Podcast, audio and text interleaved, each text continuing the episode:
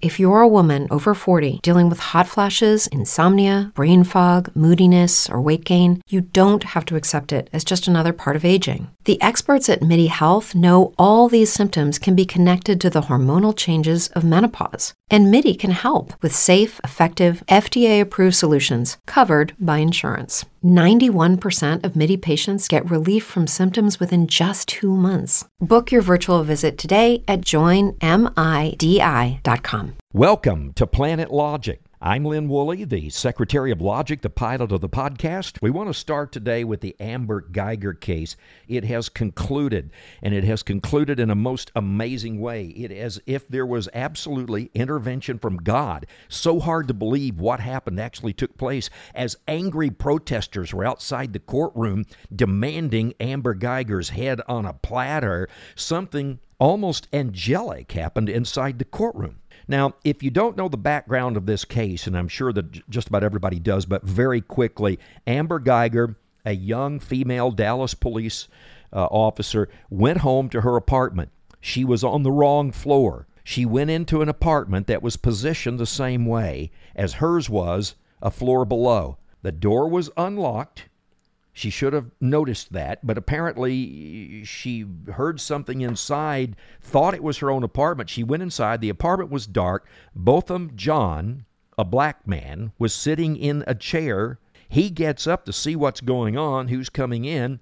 She shoots him. She's she shoots him and and kills him right there on the spot. And then later she said, I thought I was in my own apartment. This was a tragic mistake. Now, when this woman took the stand in Dallas at this trial, it was amazing to watch some of this. And of course, there were television cameras in there. Uh, Botham Jean's family was in there, Amber Geiger's family. Her mother testified. Her mother, uh, a somewhat hunched over and feeble looking elderly lady, said, Amber wishes it had been her that was shot. Yes, I cannot imagine hitting somebody with a car and killing somebody accidentally, uh, accidentally shooting somebody as this happened, or any other kind of a tragedy like that. That was a that was an accident in your own mind, and now you have to live with it, and that is the worst punishment possible. But of course, activists didn't believe that. Quoting from Mark Davis's column in townhall.com, this is for Trayvon. This is for Michael Brown, claimed activist attorneys seeking to wrap the Geiger case in a narrative of race, but the jury returned the verdict of only 10 years. Now, folks, that was at the low end of the scale on what they could have done. They could have sentenced her to 99 years and left her in jail to die. But anything short of Geiger's head on a platter could have sparked some kind of racial unrest in Dallas. And yet, this happened. The 18 year old brother of Botham Jean Brandt Jean. It's spelled J E A N, and I've heard it pronounced different ways. Young Brandt Jean's first words set the tone that would rule the day. Here's what he said quote, I love you just like anyone else. I'm not going to hope that you rot and die. I don't even want you to go to jail. I want the best for you because I know that's exactly what Botham would have wanted for you. The prosecution testimony had movingly portrayed Botham Jean as a glowing example of a wonderful son, a brother, and a friend. The goal of that testimony was to prod the jury toward harsher punishment. They did not do that. And with a merciful sentence settling over the courtroom, here's how Mark Davis in his column described what happened next. He says it was a miracle of grace. Give your life to Christ, he said, looking into the eyes of the woman who took his brother's life. I think giving your life to Christ is the best thing Botham would want for you. And then he looks over at Judge Tammy Kemp, and you've probably seen the television footage of this. This is a handsome young man, barely an adult. He asked Judge Kemp if he could step down from the stand and hug Amber Geiger. After a moment of silent surprise, she agreed. Brandt strode over to a standing Amber Geiger who ran into his arms. And then the judge hugged Jean's family, and then Geiger, who prepared to be returned to a jail cell to be sent off to prison. The judge did not merely bring consolation, but she brought with her for Amber Geiger a Bible, directing her to John 3:16 as evidence of God's love and direction. While this was going on, there were race-based protesters outside demanding no justice and no peace. But inside the courtroom was the hug from heaven.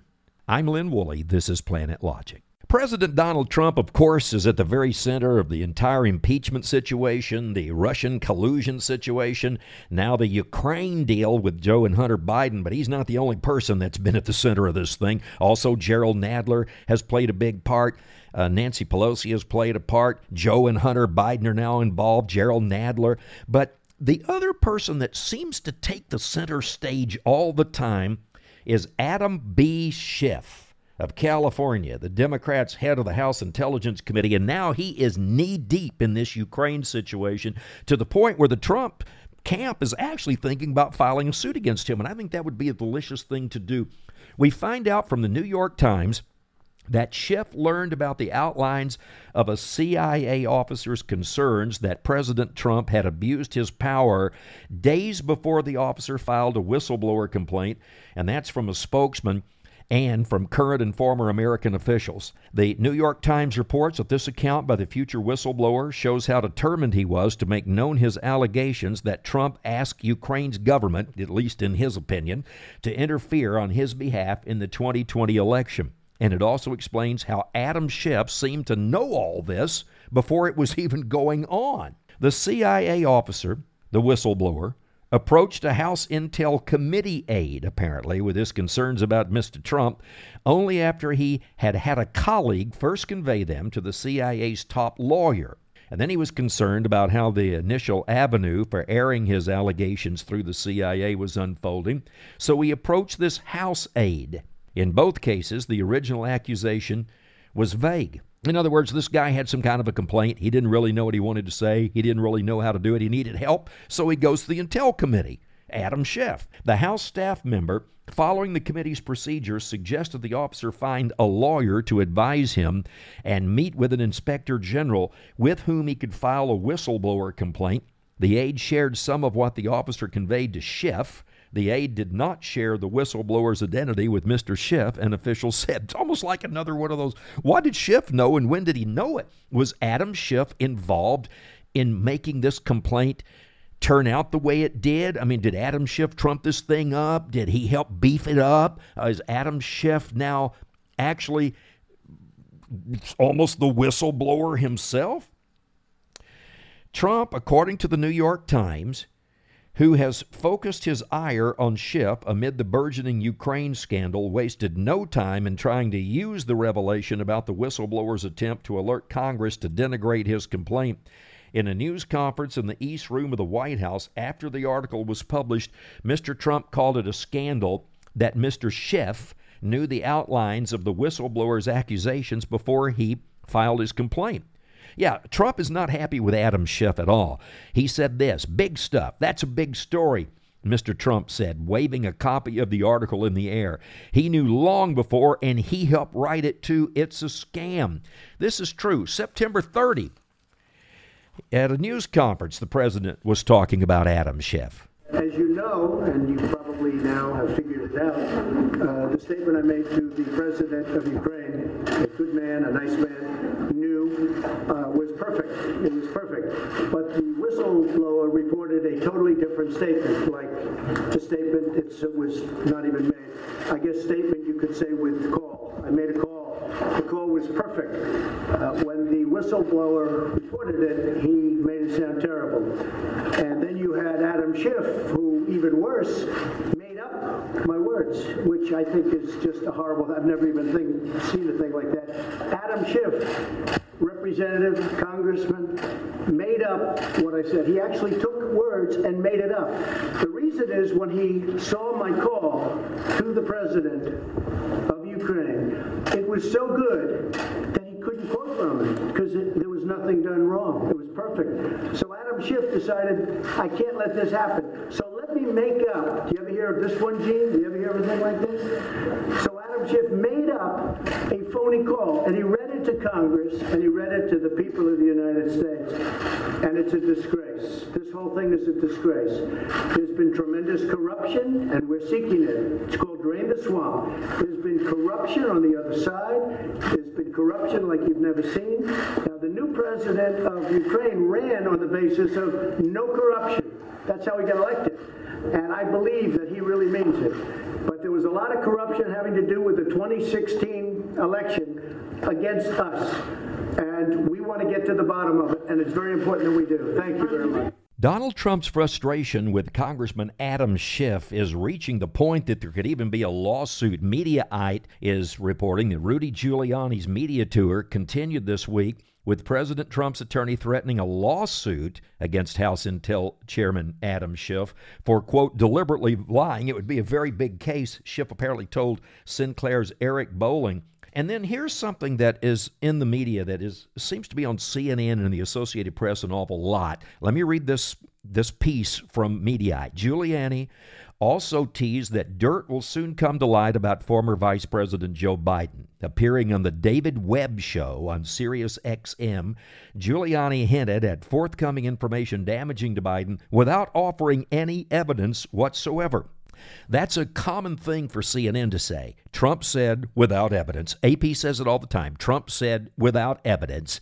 But this entire uh, Ukraine thing is without evidence so far. So we will see what we see here. Meanwhile, I just keep thinking if if President Trump actually did let Rudy Giuliani sue it would at least have to come as far as discovery, you would think. And amazing things could be could be found out about Adam Schiff, by the way, who has said for a long time that he either has or he has seen evidence of Trump colluding with Russia.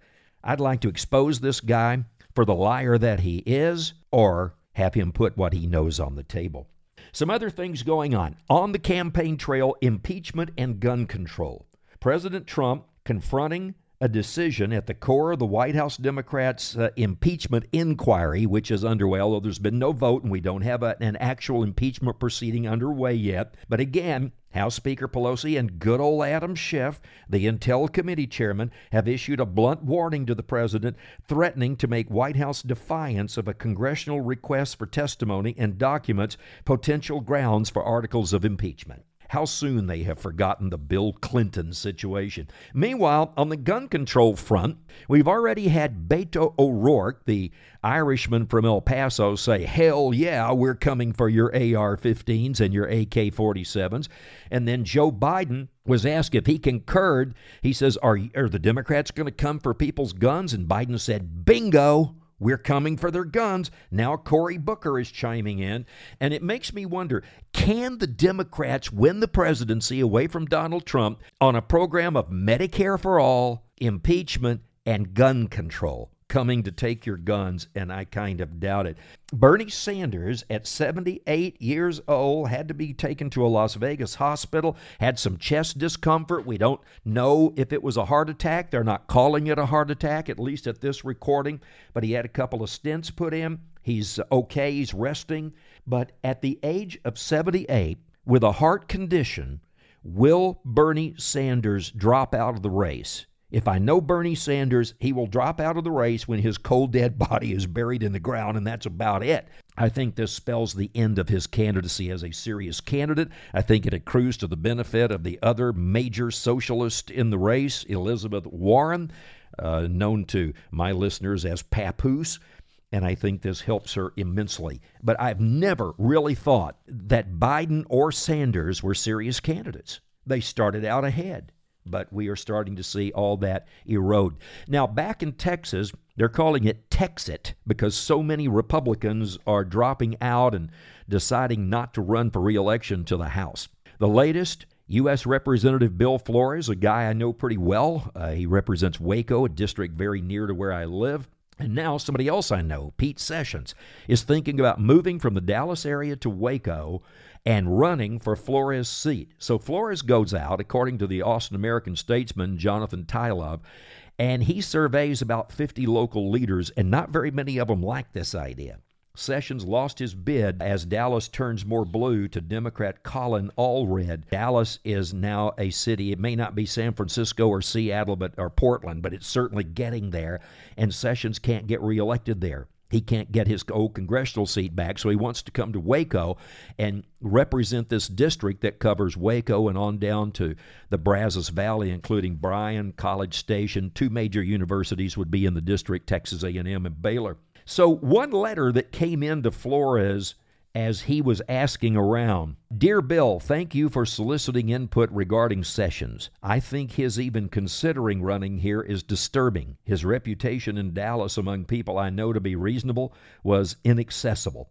His constituents did not believe their interests were considered. He shows up at election time, kind of. That is not the kind of second hand representation I would support. Nevertheless, expect Sessions to run in Waco and Bryan College Station for Congress.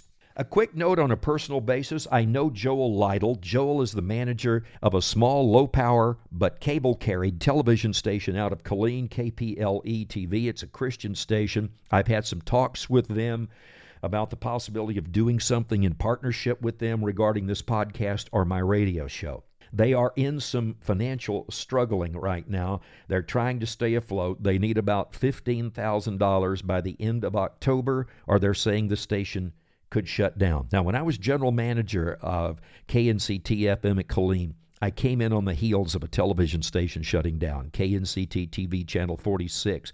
It was just going to be too much money for the FCC repack that would have forced them to change channels, have to buy new equipment, and completely refigure the station. It was going to cost millions, and they just couldn't do it. The cost of running a television station is high. KPLE TV in Killeen is a force for good. Joel Lytle is a good guy. This station deserves to stay on the air. If you'd like to make a donation to KPLE TV, you can call them at 254 554 3683 or send a donation to P.O. Box 11031, Killeen, Texas 76547. Thank you so much for tuning in today. This is Planet Logic. Be logical, folks. Take a stand for this great country and God bless President Trump. If you're a woman over 40 dealing with hot flashes, insomnia, brain fog, moodiness, or weight gain, you don't have to accept it as just another part of aging. The experts at MIDI Health know all these symptoms can be connected to the hormonal changes of menopause. And MIDI can help with safe, effective, FDA approved solutions covered by insurance. 91% of MIDI patients get relief from symptoms within just two months. Book your virtual visit today at joinmidi.com.